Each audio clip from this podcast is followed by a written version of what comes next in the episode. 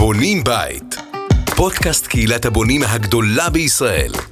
בונה ומארח, תומר חן ריחנה.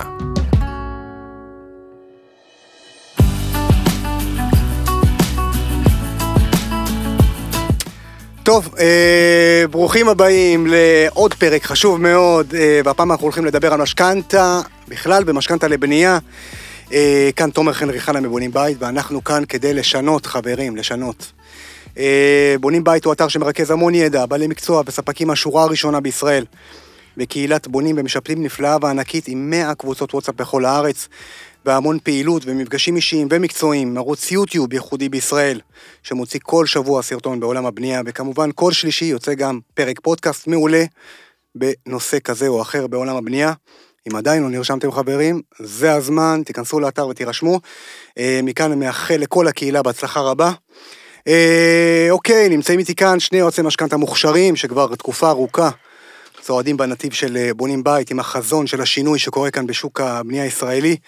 אה, אז ברוכים הבאים, צחי גרוסמן ושי בן משה הגדולים, תודה רבה. שלום. שלום, כיף חברים. להיות פה, תודה רבה. בכיף. אז צחי ושי, צחי, ספרו לנו קצת על עצמכם, צחי, נתחיל איתך, שהקהילה תכיר אותך, ואחרי זה נעבור לשי, ונדבר ככה על הנושא החשוב הזה שנקרא משכנתה. בכיף, אז בכמה מילים קצת עליי, אז קוראים לי צחי גרוסמן, ואני בן 39.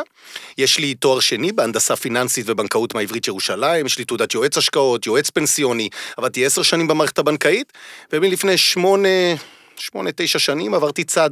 עברתי צד לשרת את האזרח מול המערכת, שההתמחות החזקה ביותר שלי היום היא בונים בית.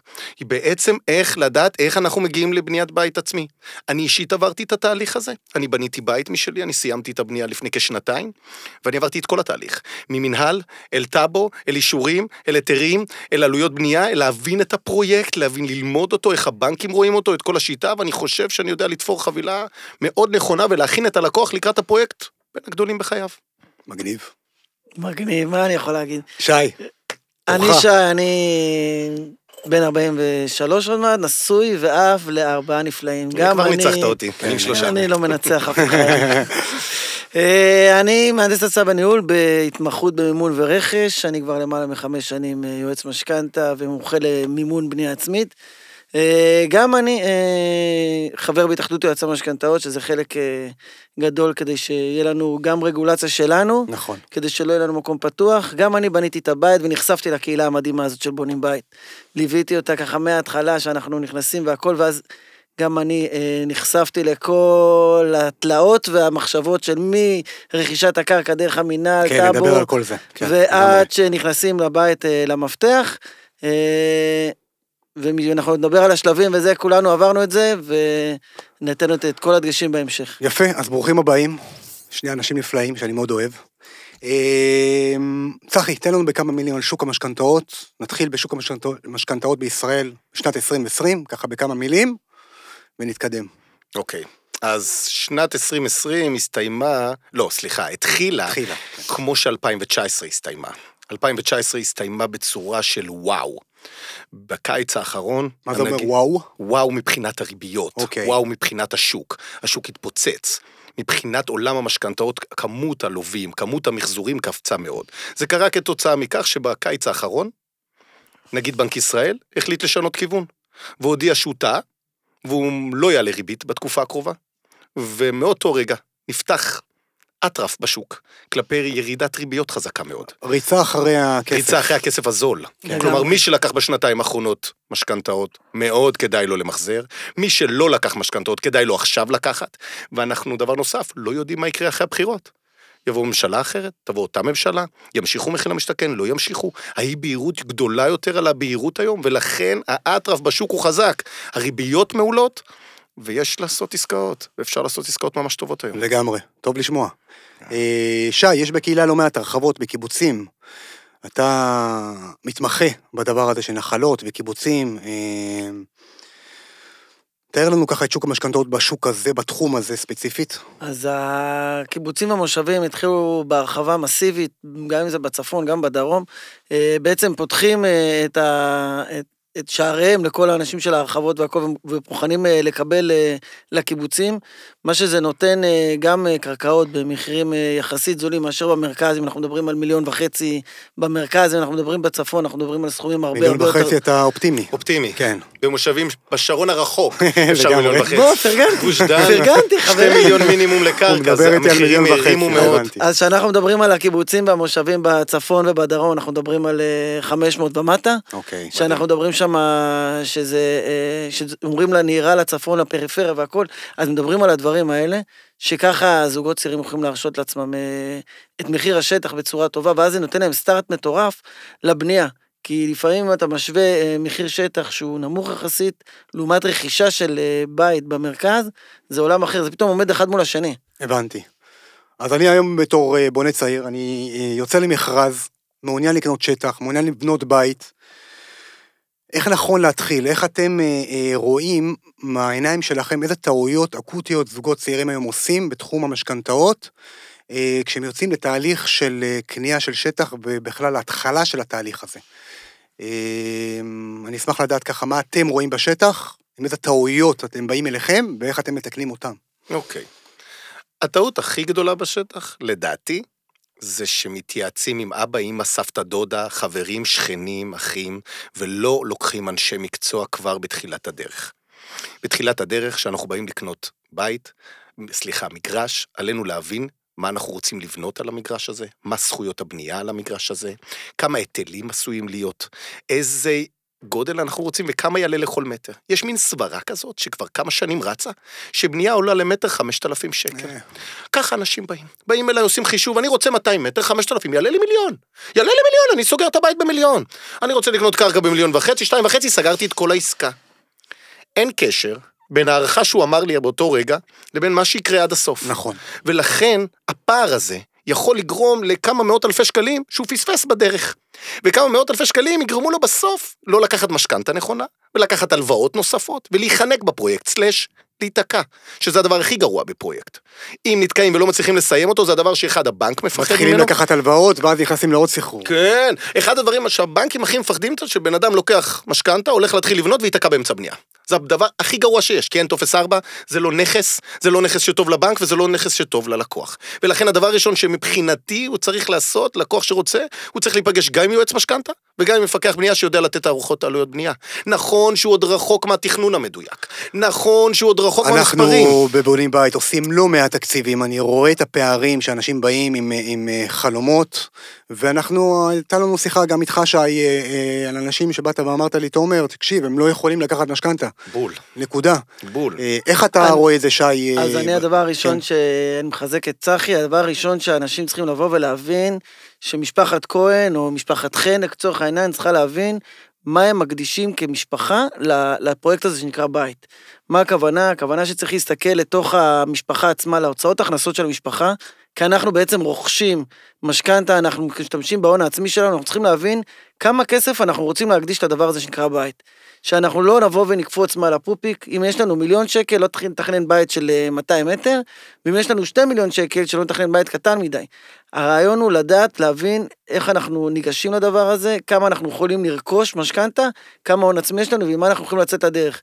שלא נקנה ונכריז אה, אה, על מכרז, אני רוצה ללכת לקנות אותו, והלאה בבאללה יקרה מה שיהיה, אנחנו נסתדר. לא מסתדרים. אוקיי, אז דבר אה, נוסף שאני מתחבר למה ששי אמר, צריכים לדעת להבין שכל עלויות המשפחה עומדות לעלות. אם עד היום אני גר בדירת ארבעה חדרים, משלם ארנונה 800 שקל בחודשיים, ומשלם אה, חשמל 600 שקל בחודשיים, או 700 שקל בחודשיים, הכל הולך לקפוץ. פי שתיים. הכל, פי שתיים לפחות. הארנונה באזור האלפיים, החשמל באזור האלפיים, הגינה שתשתה מכם מים. כלומר, כל ההוצאות המשפחתיות מעבר למשכנתה הגדולה שאתם הולכים לקחת על עצמכם, אתם צריכים להבין ששאר ההוצאות הולכות לגדול. בדיוק. ולכן עלינו לתכנן. ובגלל זה אמרתי מראש, גם מפקח, אנחנו חייבים שידע לתת, לפק... להוריד לנו את זה למספרים יש את מדויקים. אה, בונים בית. וגם אם לשבת, לגמרי. כמובן, גם אם לשבת עם יועץ משכנתה, שידע לתמחר האם העסקה הזאת בכלל בפרופורציות שלכם. נכון. ולהבין איך זה מועמס על, על, על החשבון של המשפחה. כי יש כאן תכנון לטווח ארוך.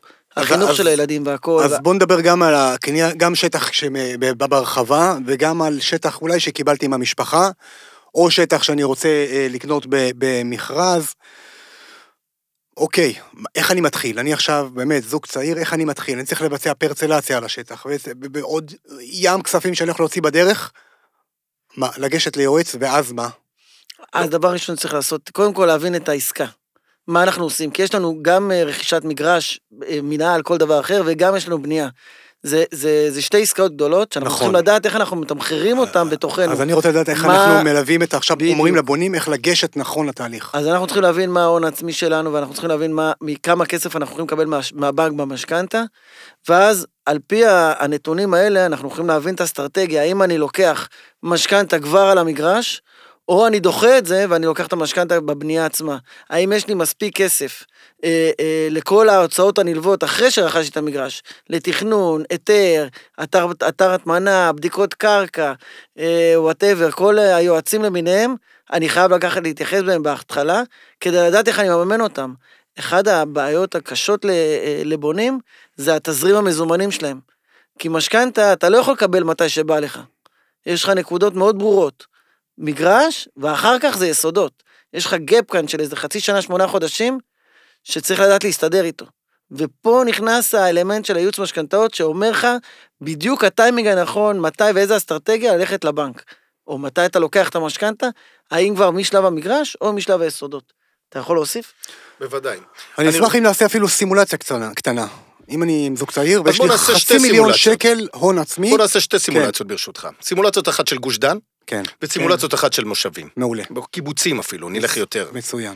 סימולציה ראשונה שבגוש דן, או השרון, או... מרכז. השרון. כן, נדבר על מרכז, חדרה מרכז, גדרה. כן. נכון, שבקרקע עולה בין מיליון וחצי לשתיים וחצי מיליון שקל, שכאשר יש מצבים שאתה מקבל אותה מתנה מההורים, ויש מצבים שאתה רוכש אותה. נכון.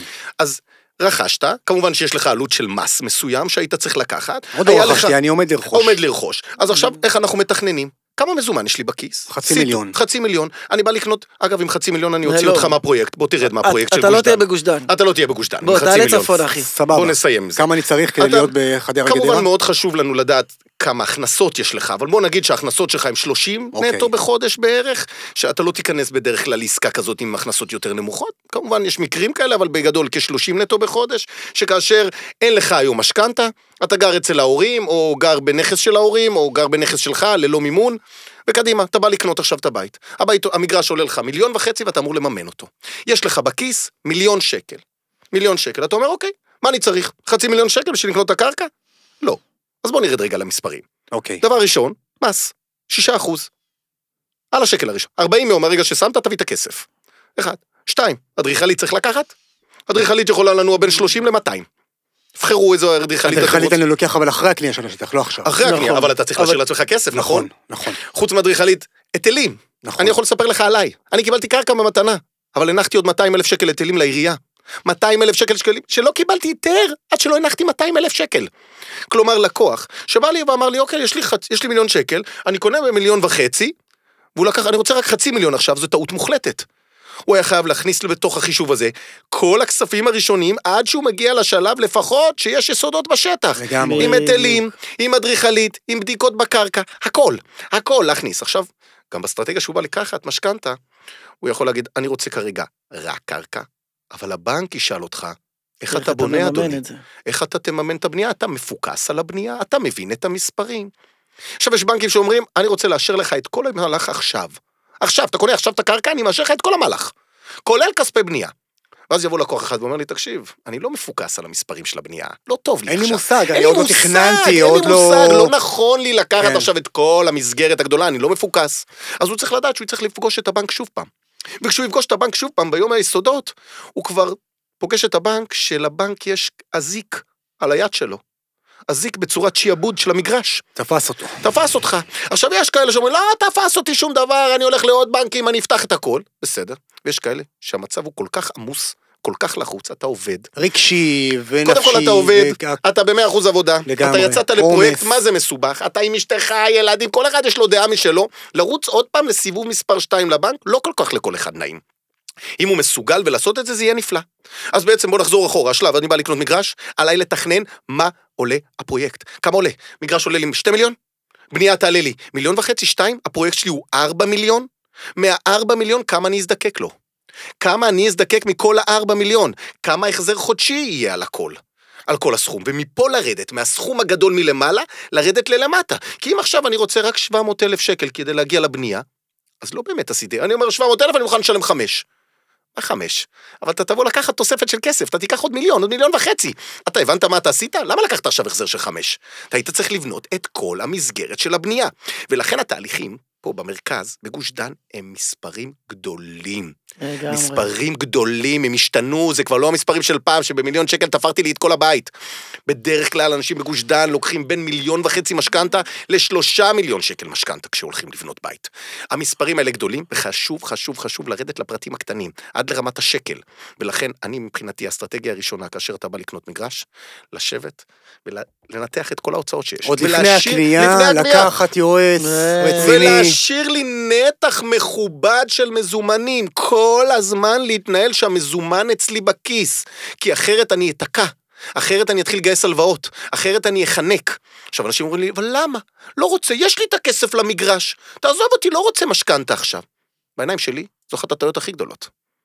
אתה קונה מגרש עכשיו, יש לך את כל המיליון וחצי, מגרש עולה מיליון וחצי, תשאיר כסף בכיס.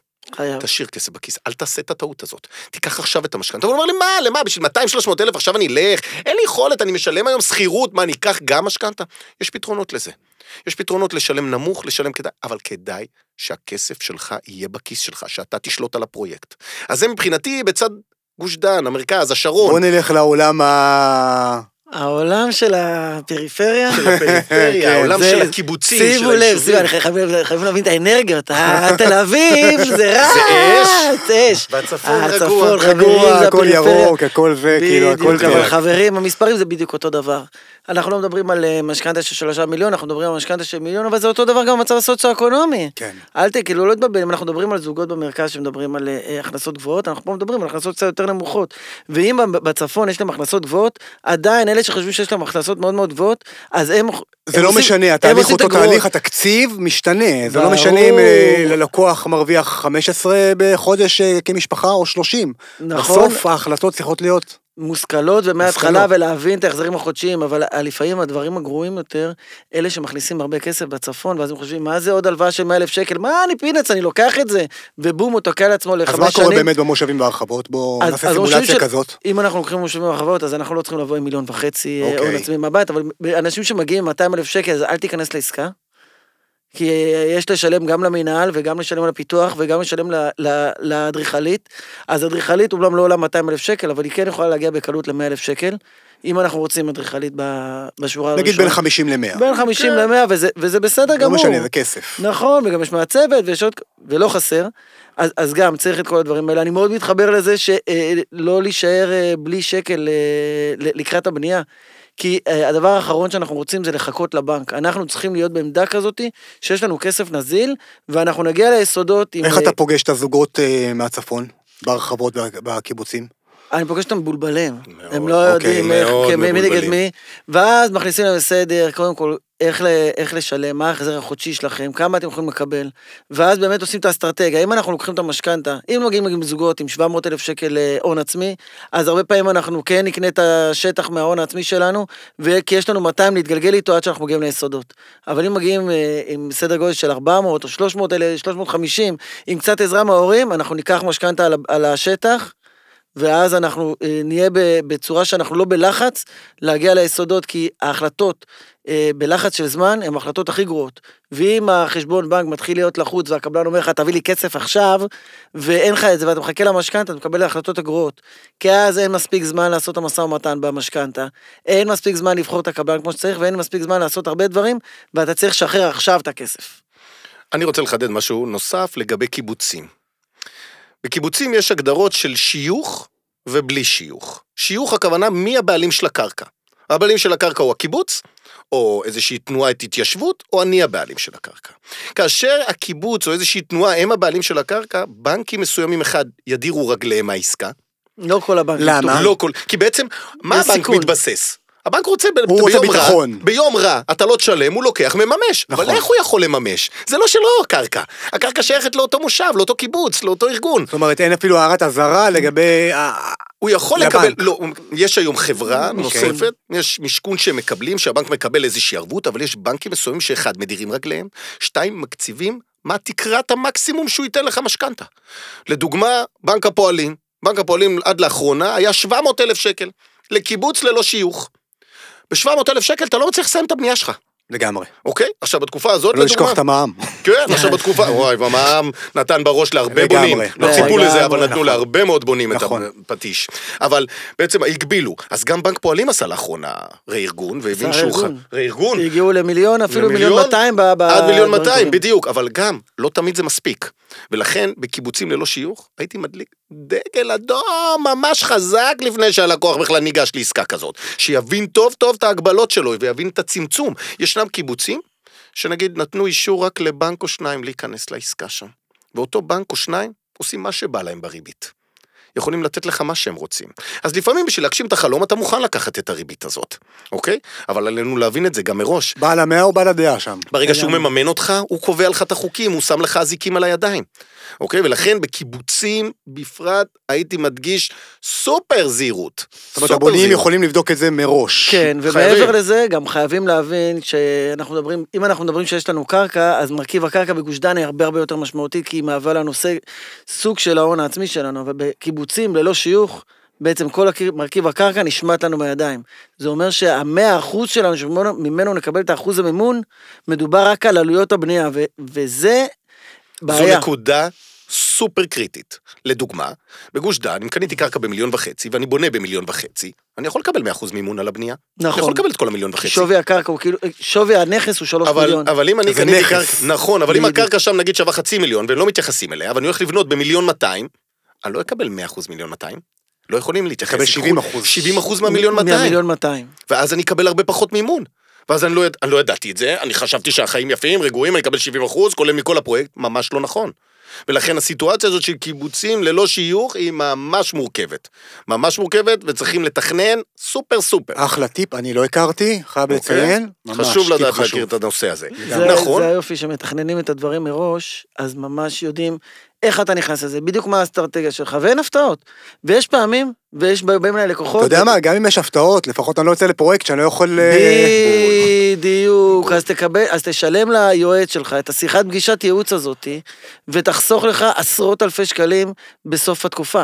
ואם חסכת לך את זה, מה זה, זה, זה, זה, זה, זה פינאץ. זה פינאץ לעומת גודל הפרויקט. אוקיי, אז התחלתי לבנות, עברתי את כל המשוכות. איך הבנק נותן לי את הכסף? עכשיו, זה שאלה מעניינת, וזה בדיוק כשדיברנו על זה שיש לנו פעימות שאנחנו מקבלים, אז קיבלנו על המגרש. ואני רוצה גם כמה מילים אחר כך, גם על שיפוץ. כי. יש כאלה שהיום עושים, אני, לפחות בקהילה, אני נתקל בשיפוצים של מיליון ואפילו מיליון 200, שיפוץ. שיפוץ. אז, אז כשדיברנו על זה שקיבלנו משכנתה על המגרש, והשלב הבא שלנו אנחנו מקבלים בשלב היסודות, ומשלב היסודות אנחנו מקבלים גם, את- לא את כל, לא את כל המשכנתה, אנחנו נקבל את האחוז שממנו נגזר המשכנתה, כלומר, אנחנו מקבלים חלק יחסי של המשכנתה מתוך השווי של הנכס. אני חושב לצורך העניין- שהמילים האלה הן קצת נכון. מבלבלות, בוא ניתן דוגמה מספרית. בדיוק. אוקיי, בוא נלך על פרויקט שהוא שלושה מיליון שקל, אוקיי. קרקע מיליון וחצי, ואני רוצה מיליון וחצי. אז מה אחוז המימון שלי? 50 אחוז. יפה. בסוף היסודות, הקר, הקרקע והיסודות שווים 2 מיליון, אז אני אוכל לקבל עד 50 אחוז מהשווי הקרקע באותו רגע. כלומר, עד מיליון שקל באותו רגע. ב... ששווי קצת התבלבלתי. אני. אני רוצה לעשות את כן. הסדר של המספרים. כל הפרויקט שלי, הקרקע עולה מיליון וחצי, הבנייה עולה מיליון וחצי, זה שלושה מיליון פרויקט. אבל אני קונה עכשיו קרקע, ואני רוצ- מבין שאני הולך לקחת 50% מימון. אוקיי. כלומר עכשיו, אני יכול לקבל 750 אלף שקל? כן. 50% ממיליון וחצי. נכון. קיבלתי לכיס, התחלתי להתקדם. נשארו לי כספים, התחלתי לשלם אדריכלית, מיסים, הכל, הכל, טיק, טיק, טיק, טיק. הגעתי לשלב שיש לי היתרים בידיים, יסודות בשטח, הזמנתי שמאי. מגיע שמאי לשטח, אומר לי, תקשיב אדוני, עכשיו במצב שלך עכשיו, מיליון שבע מאות. מהמיליון שבע מאות סיים שלד, אתה בשתיים שתיים. סיימת גמרים פנים, שתיים וחצי. סיימת את החוץ, שתיים שמונה. סיימת טופס ארבע, הנה שלושה מיליון פרויקט.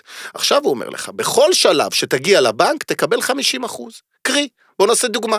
אם אמרנו שבסוף יסודות מיליון שבע מאות, נכון. חמישים אחוז ממיליון שבע מאות זה שמונה מאות חמישים, אבל אתה כבר לקחת שבע מאות חמישים כדי לקנות את המגרש. נכון. אז הבנק נותן לך רק מאה.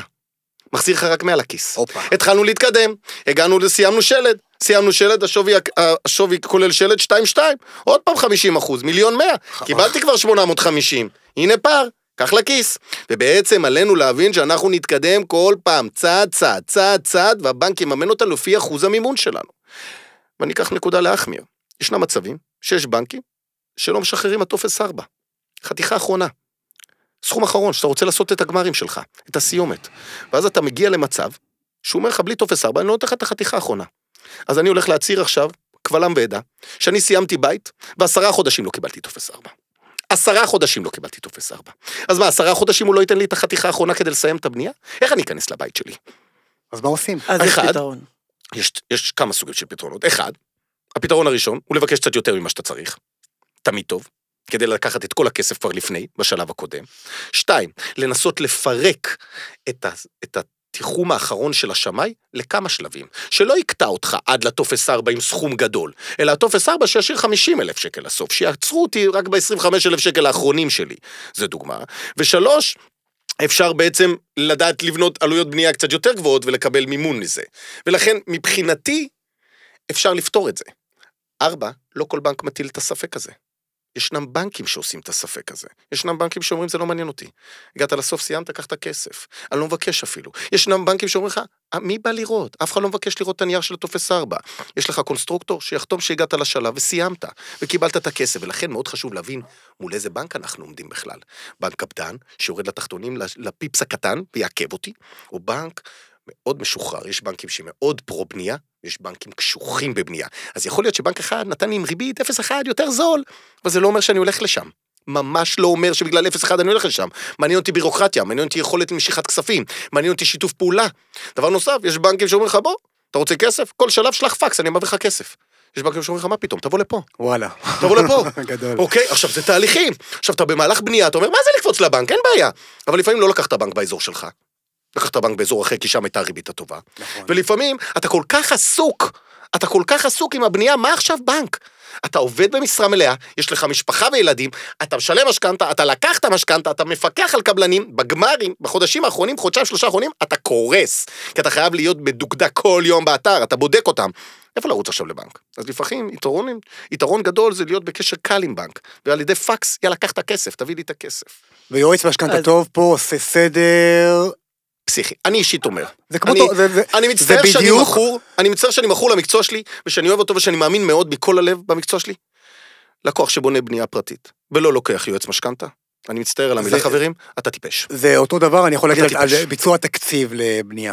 זה אוקיי? אותו דבר. זה פשוט טעות, זה מה- פרויקט כל כך גדול, לגמרי. בעלויות יחסית נמוכות, אתה מגן על עצמך. נכון.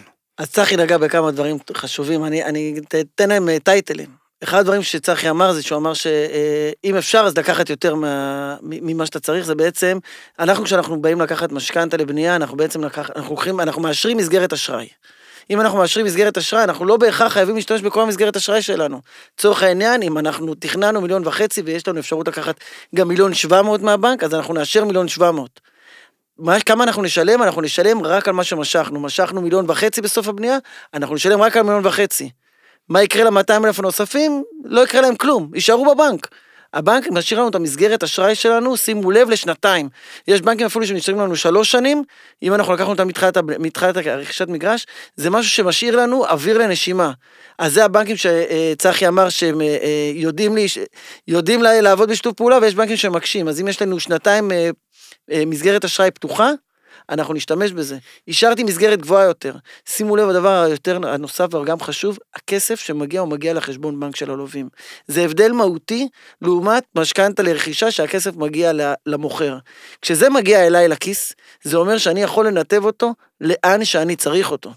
זה אומר שאם אני צריך לתת כסף לאדריכלית, כי לא שילמתי לה בשלב הקודם, אלא דחיתי את התשלומים, אני יכול לשלם. אם הצלחתי לדחות כל מיני תשלומים בשלב המגרש, כי הייתי טייט בכסף, ולא לקחתי משכנתה ב- בשיא חוכמתי, לא לקחתי את זה על המגרש, אני יכול לשלם את זה עכשיו מכספי המשכנתה. אם פתאום יש לי כל מיני שינויים, ואנחנו יודעים, מי כמונו יודעים שאין דבר כזה לבנות בלי שינויים, אז ממש. יש לי מגירה שאני יכול לה- להשתמש בה. זה אומר שאני לא צריך לחכות לטופס 4 כדי לקבל את- המיליון וחצי שלי, כי אני כבר הכנתי את זה מבעוד מועד. אני לא צריך לתכנן את זה, איך אני, אה, כל הקפריזות של אשתי, שהיא רוצה כל מיני דברים, אני יכול לממן לה את זה, כי פתחתי מסגרת אשראי. הדברים האלה הם סופר סופר קריטיים שמתכננים אותם בהתחלה. כי מה קורה אם אישרת מיליון וחצי, ופתאום אתה בא לארבע לבנק, חבר, בוא תאשר לי עוד 300 אלף שקל. מי יאשר לך? אתה אמרת בפעם הראשונה שיש לו אזיק על היד, עכשיו יש לו שניים. כי עכשיו אתה תפוס עם משכנתה גבוהה, ולך תעביר בנק עכשיו. יש לך כוח לזה? אתה באמצע הבנייה, יש לך כוח ללכת לעבור בנק? עולם אחר. התכנון שמתחיל מההתחלה בצעדים חכמים, נגמר הרבה יותר מהר ממה שחושבים. לגמרי, לגמרי. בואו נדבר על עוד אה, נושא שעולה לא מעט בקבוצות, זה שמאות. אה, איך זה משפיע? יש לי, כן. במיוחד בגוש דן, כן. אני פחות חושב בצפון, יש קטע מאוד בעייתי. אוקיי. אני אספר דוגמה, הלקוח שלי. לקוח מרמלה, שהיה לו מגרש של דונם, והוא הולך לבנות 470 מטר בנוי, במשך חמש קומות.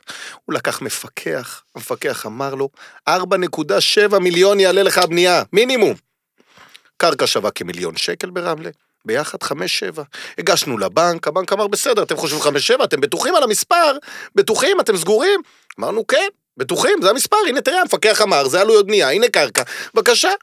הגיע שמאי לשטח, אומר, חברים, אני מכבד מאוד את מה אנחנו ש... חיים בסרט. אני מאוד מאוד מאוד מאוד מכבד מה שהמפקח כתב. גם אם אתה שם זהב על הקירות, תמרח זהב על הקירות, אני לא נותן לך הערכה כזאת. אתה לא תקבל יותר משלוש וחצי מיליון לאף נכס ברמלה.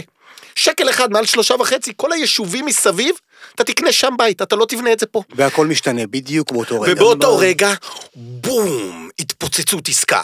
אם אתה חשבת שאתה תקבל שלושה מיליון שקל על הפרויקט, יש לך בתים נוספים, מותר לך 50 אחוז מימון. מימ- השמאי אמר לך שלושה וחצי, 50 אחוז מימון זה מיליון 750. כל העסקה התפוצצה לו בפנים. כלומר, שמאי לפעמים לא מסתכל על קרקע ועוד עלויות בנייה. הוא מסתכל קרקע, עלויות בנייה וכמה באמת הערך הריאלי. רוב האנשים אומרים, מה? אחרי שסיימתי לבנות, הערך הריאלי יותר גבוה. ככה זה בדרך כלל.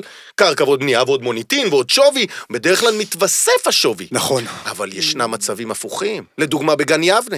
בגן יבנה, יש היום מרוץ בגן יבנה. גן יבנה זה יישוב שעלה בשלוש, ארבע שנים האחרונות. בטירוף. כמו מטוס. נכון. כמו מטוס. עכשיו, אנשים חיו בסרט כל הזמן שהמחיר מתעדכן, מחיר מתעדכן ורץ למעלה. אתה מביא שמאי, שמאי אומר לך, איזה, הבית שלך לא שווה יותר מ-2.6, אז מה אם אתה תכננת ב-3.2? בום. כל אחוזי המימון שלך, כל השווי מול, כל, כל השווי מול הבנק, הבנק אמר, טוב, אתה ב-45% מימון, ניתן לך ריביות כאלה. אה, קפצת ל-60% מימון? חבר, מייקר לך ריביות. קפצת ל-70% מימון? מייקר לך ריביות. ולכן ישנם מצבים שהשמאי עושה סטירת לחי לעסקה, אוקיי? מצבים אז- כאלה, חשוב מאוד להתעדכן מראש, לנסות לכמת מראש, לנסות לבנ... לאכול שמאויות של, ש... של בונים מסביבך, כי אתה לא תזמין שמאי לפני הכל, לפני שהגעת לשלבים של היתרים, מקסימום רק על הקרקע, ואתה עדיין לא תקבל עלויות בנייה. וחשוב להיות ריאלי, לא להגזים, לא לחיות בסרט שאתה חי, גם אם אתה מורח זהב על הקירות, גם אם שמת ברזים מיהלומים. יש לי יכולת השפעה כלשהי בתור בונה על בחירת השמאי? כן ולא. אה, כן ולא, כן, כי אתה מקבל רשימה של שמאים שאפשר לבחור מתוך הרשימה, ולא כי יש רק את הרשימה הזאת. אבל נקודה שאפשר להוסיף זה במושבים, שגם ככה אנחנו לוקחים שמאות מורחבת, אז אה, ההבדל בין אה, שמאות פרטית לשמאות מורחבת של הבנק היא לא כזאת גבוהה, ובעצם הרבה פעמים עדיף לנו להביא שמאי פרטי, אשר ייתן לנו את הגושפנקה הנכונה יותר, כמובן שאנחנו נבדוק שהשמאי, אותו שמאי הוא מאושר על ידי רוב הבנקים, ונוכל ככה להעריך יותר את העלויות הבנייה שלנו. הבנק לא יכול להתנגד לזה שאני מביא שמאי פרטי, נכון? אם הוא מקובל על הבנק, בעיקרון לא אמורה להיות בעיה. כעיקרון עבר חוק בשנת 2019, שבנק חייב לקבל את השמאי שלי, בתנאי שקיבלתי את שם השמאי מבנק אחר. כלומר, אם סתם דוגמה, לקחתי רשימת שמאים מלאומי, ובסוף סגרתי אבל בדיסקונט. זה סוג של קומבינה בין הבנקים. לא, כל אחד עובד עם איקס שמאים. אוקיי. נגיד היום בבנק לאומי אתה מקבל רשימת שמאים 14 שמאים, 20 שמאים, קח תבחר. אוקיי. בשאר הבנקים בדרך כלל בין שלושה לחמישה בנקים, אתה, שלושה לחמישה שמאים. עכשיו נגיד לקחת מ-14 שמאים המטורף של רשימה של בנק לאומי, ולדוגמה דיסקונט עובד עם רשימת שמאים אחרת לגמרי. כמעט ולא בסנכרון עם בנק לאומי. אוקיי. עדיין, אני מציג הפניה שקיבלתי מבנק לאומי, הוא חייב לקבל את השמאות שלי. היום גם שמאי הבנק יכול להיות ברוחב לב ולהגיד בסדר, אני מקבל את השמאות הזאת. רק אם מישהו שנפסל על ידי שכל. בנק, אם הוא נפסל על ידי בנק אז אולי לא. אבל כעיקרון אם הוא שמאי מכובד, מקובל, לאו דווקא אם הוא עובד עם אותו בנק, יוכלו לקבל אותו. אפשר להתעקש ושכן יקבלו. אז איזה טיפ אתם יכולים להגיד לי בעולם השמאות? אז בעולם לבונים? השמאות, א', אל תחשבו שיש לכם בית מזהב, גם כשאתם בשלב הגרמושקה. אה, לבוא ולהתייעץ ולהבין איפה אתם חיים. אוקיי. והנקודה הזאת, אגב, שהיא סופר קריטית, בעיקר בקיבוצים. כי אנשים מקבלים מפח נפש. שהם חושבים שהבית שלהם יהיה שווה הרבה הרבה יותר, ואחוזי מימון בסכומים הרבה יותר קטנים, הם הרבה יותר משמעותיים. קופצים. זה הרבה יותר משמעותי, ואז זה, זה, זה, זה צריך למצוא פתרונות גם אה, מעבר. מעולה. אני ממש החכמתי. אנחנו נסיים בשני דברים. אחד, בנייה מתקדמת, זה יותר נכון אליך.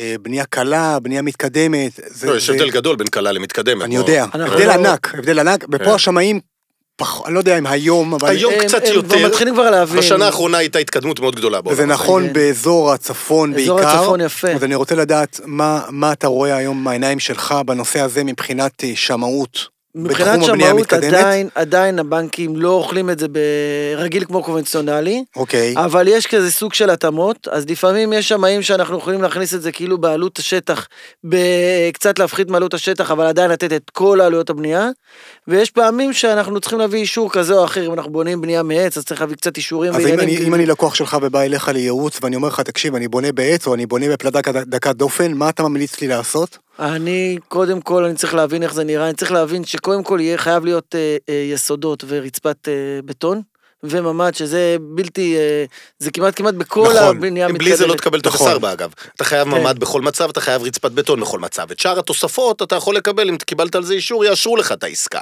שווי השמאות כמובן תהיה פחותה בהרבה. אבל כן, ואז צריך לבדוק באמת את שווי השמאות ולהבין, ואפשר לגשש עם שמאי קצת לפני כן ולהתחיל להבין, ולפעמים אנחנו בבנייה מתקדמת אה, מיוחדת, מכולות, בוץ ועניינים, לפעמים הרבה פעמים אנחנו נרצה לקחת חוות דעת של שמאי עוד מפני, מבעוד מועד, כדי לא ליפול אה, לדברים האלה. הבנתי. בטח ובטח אם אנחנו טייט בתקציב שלנו. אוקיי, לפני שאתה סוגר, אתה אמרת מקודם משהו על שיפוצים. נכון. אבל לא נגענו. בנקודה הזאת, נכון, שכחתי, חשובה. זה רשום לי, נכון. אז בואו נדבר רגע על שיפוצים. בשנתיים האחרונות חל שינוי מאוד גדול בבנקים לכל הנושא של שיפוצים. עד לפני שנתיים, כל שיפוץ, שלא משנה אם היית רוצה 100 אלף, 200 אלף, 300 אלף, היית רוצה כסף מהבנק, הוא היה מגדיר את זה ככסף לדיור, כסף זול, היה נותן לך את זה בקלילות. לפני כשנתיים, או אפילו כבר כמעט שלוש, השתנו החוקים, והבנקים החליטו להגדיר את זה שיפוץ כהלוואה לכל מטרה. עכשיו, אפשר למצוא איזה בנק שייתן קצת ריבית יותר טובה, אבל כשאנחנו משפצים בית במיליון שקל, זה לא שיפוץ פנימי, החלפתי מטבח וסידרתי את הסלון. הייתי צריך להביא היתרים, בניתי עוד קומה. נכון. כאשר אני מסתכל על המושג עם היתרים, הבנק לא מתייחס שיפוץ. לזה, לא שיפוץ, זה זה נקרא הרחבה, דיור. הכספים זולים בהרבה, החופש שלנו לקבל את הכספים האלה מהבנק הוא הרבה יותר גדול. ולכן, מבחינתנו, אם עושים שיפוץ עם היתרים, הכוח בידיים שלנו. אבל אם עושים שיפוץ קטן, 100-200 אלף, רוב הסיכויים שגם נקבל ריבית יקרה יותר. ולא תמיד כדאי לדחוף את זה לתוך המשכנתה. מאוד פרטני. מאוד הבנתי. פרטני מאוד בנק, מאוד פרטני מה יכולת ההחזר שלי, מאוד פרטני כמה אני רוצה לפרוס לפי שנים, מאוד פרטני כמה עלויות הביטוח שלי, אבל אם עושים שיפוץ, כן שווה לבדוק במשכנתה.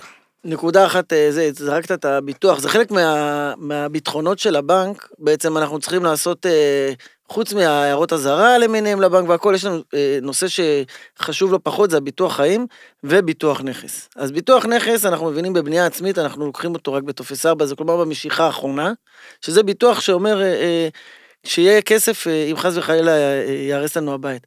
ביטוח חיים הוא מאוד משמעותי, שזה יכול לטרפד לנו עסקאות מלאות, זה בעצם מצב הבריאותי של, אותו, של אותם הלווים, שאם אנחנו מתכננים אה, גבוהה גבוהה, לקחת מיליון שקל מהבנק והכל, אבל מצד שני, אה, יש לנו עבר רפואי מאוד מאוד אה, גרוע, אז עלויות הב- הביטוח לפעמים הן מאוד מאוד גבוהות, שהן גורמים לעסקה לא להתבצע, כי בעצם המימון של הבנק תלוי בביטוח חיים. וזה משהו שיכול אה, לקום ולהפיל עסקה. עסקה זה אומר שלא נוכל לקבל את המימון שאנחנו רוצים, ואז אנחנו נוכל לבנות כמו שאנחנו רוצים. אני אחדד את זה. לא בני 30 לרוב בונים בית פרטי.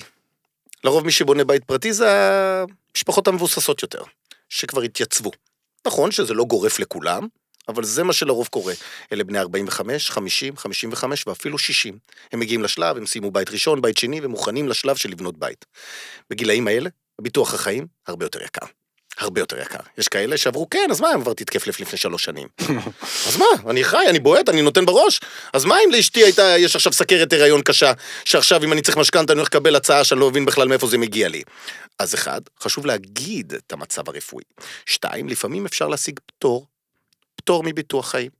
זה אפשרי. בנקים לא אטומים. אם מבינים למה, מבינים כמה, מבינים איך, זה ניתן. דבר נוסף, היום עולם הביטוח החיים הוא כזה, שאין דבר כזה בלי לצאת בלי ביטוח חיים. נדיר לצאת בלי ביטוח חיים. פשוט חברת הביטוח עושה החרגות. עושים החרגות, עשרת התקף לב, מעכשיו כל מה שקשור ללב, אתה לא תקבל על זה כסף ובוא תרוץ קדימה. ואפשר להשיג ביטוח, אבל חשוב להתכונן על זה מראש. עוד כבר בשלב הקניית קרקע בוא נבדוק מה קורה עם הביטוח. חייבים להיות כנה עם היועץ משכנתאות. יש כאלה שאומרים, כן, כן, אני בריא, הכל בסדר, ובטח, אני לא מעשן. חושבים שאני איזה דוקטור. מה אתה לא מספר לי, אתה לא מעשן? אחר כך מה יקרה שחס וחלילה תלך לעולמך ולא, אשתך לא תקבל את הכסף וחברת הביטוח תשלח חוקר בשתי דקות תוציא שתופסים תמונות שלך בעבר שעישנת. אז אני מציע, הכי חשוב להיות כן בביטוח חיים, כי אם בטעות קורה מקרה חירום, לא מקבלים מימון, לא מקבל את הכסף.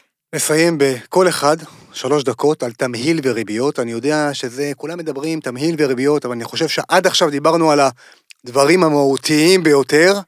אה, ובואו נדבר קצת על אה, ריביות ותמהילים. עכשיו, ברגע הזה, בשנת 2020, ש... תתחיל, צחי. אוקיי, עניין תמהיל וריביות. עניין תמהיל וריביות בעולם הבנייה, הוא לא תמיד מה שאני חתמתי בבנק, זה מה שאני רואה על הנייר אחרי שסיימתי את הבנייה. בגלל שאני הולך לקחת את זה בחתיכות, חתיכות, חתיכות, חתיכות, רוב הסיכויים שבסוף אין קשר בין מה שחתמתי בבנק למה שנשאר לי בנייר. עכשיו, ישנן תקופות שהריביות מאוד גבוהות, ולא אכפת לי. אז אני חותך חתיכות חתיכות, ובסוף התקופה אני יוצא למחזור. וישנן תקופות שאנחנו נמצאים בתקופת ריבית מטורפת, כמו היום. שאנחנו נמצאים בעידן שאני לא יודע איפה נהיה בעוד שנה, שנתיים. מה זה היום? תן לנו דוגמה. התקופה של היום, אני לא יכול לנקוב ריבית מדויקת, אבל היום העולם לא משנה. גרוסו מודו, כן. גרוסו מודו, פרסתי ל-20 שנה משכנתה, אני יכול לקבל בקל"צים באזור 3 אחוז, שזה וואו. מוצר שהוא קבוע לא צמוד, אני יכול לקבל משתנה ב-2 אחוז, ואני יכול לקבל בפריים בסביבות אחוז. עכשיו, אם עשיתי תלכיד כזה, עכשיו, יכול להיות שלקחתי את מה שחתמתי עכשיו, וכשסיימתי את הבנייה, כל המספרים בכלל נראים אחרת. אין קשר. ולכן מצד אחד הייתי מאוד רוצה לעזור לבונים ולקחת, לדעת כמה שיותר ודאות וכמה שיותר, אבל מצד שני לפעמים זה ממש לא נכון. לפעמים בגלל הפרוסות והחתיכות הקטנות, עדיף כן לקחת יותר מוצרים של משתנים, ואיתם להגיע לתוצאה הסופית ולאמוד את המצב שלנו. ולכן, קשה לי פה בדקות האלה לתת תמהיל מדויק, אבל כעיקרון בונים צריכים יותר מוצרים שהם משתנים, כי גם ככה הם לא תופסים את המשכנתה בבום. לדוגמה, לקוח שקונה דירת ארבעה חדרים, וקונה את כל הסכום, לוקח בפעם אחת, יכול לקחת סכומים מאוד גבוהים בקל"צים ולדעת שהוא מבטח את עצמו והחיים רגועים. אבל... מי שלא מבין מה זה קל"צ, זה קבועה קבוע לא, לא צמוד. זה בעצם, אני קל"צ, אני קורא לו שקט נפשי. אתה לוקח את המוצר הזה, ויש לך שקט. יש אנשים שאוהבים את השקט, ויש אנשים שמה פתאום, ומה זה הבית הזה? עוד שנתיים, עוד שלוש, אני מחליף, העולם היום הוא כל כך דינמי. דינמי נכון. ההורים שלי 30 שנה ישבו באותו בית, לא זזו, 30 שנה אותה עבודה, לא זזו. היום העולם הוא כזה שאתה לא מחזיק בעבודה יותר משנתיים. אנשים אה, חמש דקות צופים בסרטון של בונים בית. אין, אין, הם גמורים, לא מסוגלים ורוצים למחזר. אז מצד אחד אני אומר, כן, צריך לקחת יותר קלאצ'ים, כי התקופה, איך שריבית יורדת, צריך להגדיל את הקבוע. איך שריבית קופצת, צריך להגדיל את המשתנה. אבל זה לא מתאים לכל אחד. וזה מאוד מאוד פרטני, אז אני לא אתן פה על מסלול מדויק. צריך לקרוא את הבן אדם, צריך לקרוא את הפרויקט. ממש, אני חייב להבין מי עומד כן, מולי, כן, כמה כן, שנאת. הסיכון עומדת מולי. זה לא ללכת לפורום ולבנות תמהיל לבד. אין קשר, אין קשר. ובכל מצב, לא משנה מה עשינו, יש לנו טופס 4, יוצאים לבדיקת מחזור. חובה. יכול להיות שהבית שווה, עלה בערכו, כי קיבלנו מניטין, ואם נעבור לבנק אחר, נזמין שמאי ונקבל פתאום שווי הרבה יותר גבוה, ויכול להיות שמול הבנק הקיים נוכל לשפר את הריביות. ואחד הדברים החשובים זה גם אה, שצחי נגע בהם, שאנחנו מתחילים ואנחנו מסיימים לא בדיוק אותו דבר, אז צריך להבין גם את המערכת הבנקאית, שיש בנקים שאנחנו יודעים שאנחנו נכנסים ואנחנו יוצאים בערך אותו דבר ואנחנו יכולים לשחק עם זה, איזה בנק שיותר זורם איתנו, זה בנק שפחות זורם איתנו, יש בנקים שיותר קשים איתנו עם המשתנים למיניהם, יש בנקים שנותנים לנו אה, אחוז מסוים במסלולים מסוימים, יש את העניין של הזכאות, שמחוסרי דיור יכולים לקבל כל מיני הטבות למיניהם. זה דברים שאי אפשר לגעת בהם בדקה, אבל דברים שנותנים טיזרים לאנשים, לבדוק ולבדוק ולבדוק. מי שחושב שפעם אחת הוא ילך לבנק ושהבנקאי, שהוא חבר של אחותו, ייתן לו את הדבר הכי נכון לו, אה, הוא קצת טועה. שאם הוא הולך לפורום... לא קצת, קצת הרבה. כן. כשהוא הולך לפורום ובודק אה, עם עצות בחינם, עם עצות בחינם אי אפשר ללכת למכולת, אבל כשאתה בודק מה אפשר לקבל, ואיך אפשר לקבל, ואיזה בנק הוא יותר זורם איתך, גם אם הוא נותן לך 0.1 יותר בריבית, כי הריבית זה לא הכל בחיים, אלא אה, התמהיל והמחשבה והתכנון האסטרטגי, והיכולת, השיתוף פעולה של הבנק בזמן הבנייה וההבנה של בנייה יותר מבנק כזה או אחר, זה הדבר הנכון לעשות. אוקיי, שני דברים אחרונים, וסיימנו, יש לנו עוד... את- טוב, ניתן לכם אה, פור ככה עוד דקה וחצי. תשע. כמה עולה אה, יועץ משכנתה, פחות או יותר, ואיך אני בוחר יועץ, כי זה אין רג, רגולציה פה. כל אחד, אני מחר בבוקר, תומר אה, חנרי חנה הולך להיות יועץ משכנתה, איך אני בוחר יועץ? מגניב. אני אתחיל. במטותא. אז א', הדבר הפשוט, קודם כל, לבחור יועץ, יועץ זה איש אמון. נתחיל בזה, שאתה בן אדם שאתה רוצה שהוא יוביל אותך קדימה, וזה שייתן לך בן אדם שיחסוך לך כסף, תקבל המלצות, תקבל חוות דעת, תדבר עם הבן אדם, דבר איתו בטלפון, תבין אם יש לכם ביניכם כימיה. תדבר, תבין איתו, תקבל אה, המלצות מלקוחות נוספים, ות- ותיפגש איתו. גם אם בפגישת ייעוץ עולה בתשלום, ה-500 שקל, וראית שיש לכם כימיה, תרוצו על זה. הדבר השני, היועץ משכנתה, העלויות שלו נעות בין 3 ל-8,000 באגף העליון. גם 30 אלף. גם, אוקיי? שמנו יש כוכבית. מנעד מאוד רחב. נכון. אה, אבל אני מדבר על, ה, על המיינסטרים. אוקיי, כן. שהוא נע בין שלוש לליווי מאחורי הקלעים, אה, ליווי, אה, כמו שנאמר, וכן, אה, אחורה, נכון, נכון. ואנחנו מגיעים לשמונה צפונה אבל, ולדברים אבל אני שהם- בתור לקוח לא באמת יודע להעריך את הידע המקצועי שלך, או שלך, או של אה, X, או של Y, או של Z. אוקיי, קיבלתי המלצה מ- מיעקב, חבר שלי, סבבה, מה זה אומר? כאילו, איך אני...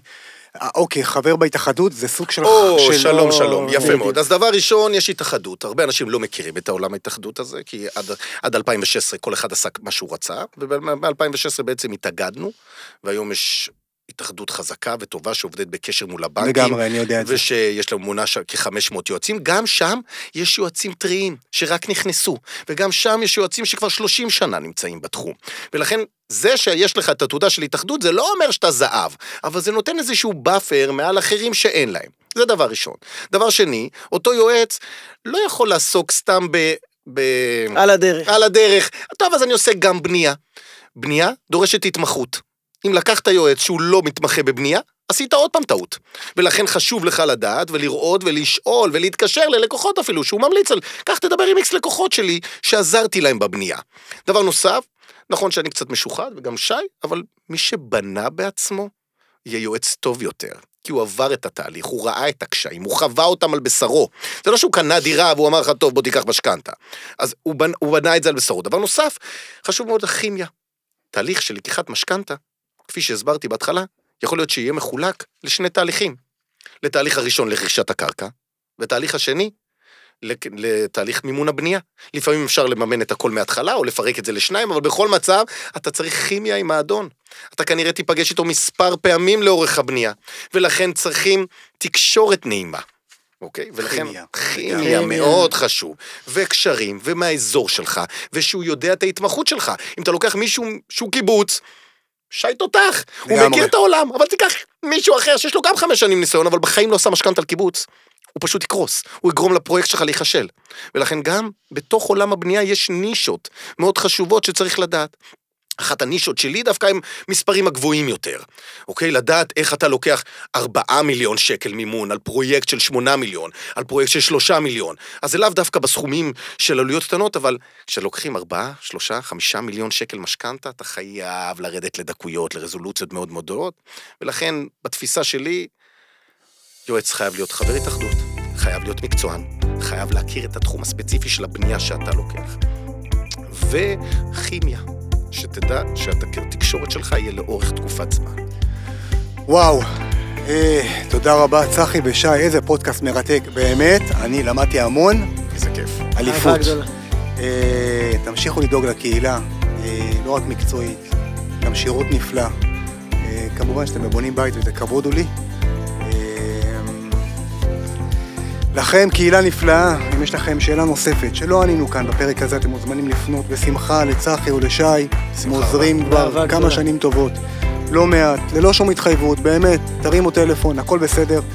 אה, זהו, כאן תומר חן ריחנה, ריחנה, וניפגש בפרק הבא. המשך שבוע נעים לכולם, ואחלה ערב. תודה רבה, תומר. להתראות חברים. כיף. להתראות, חברים.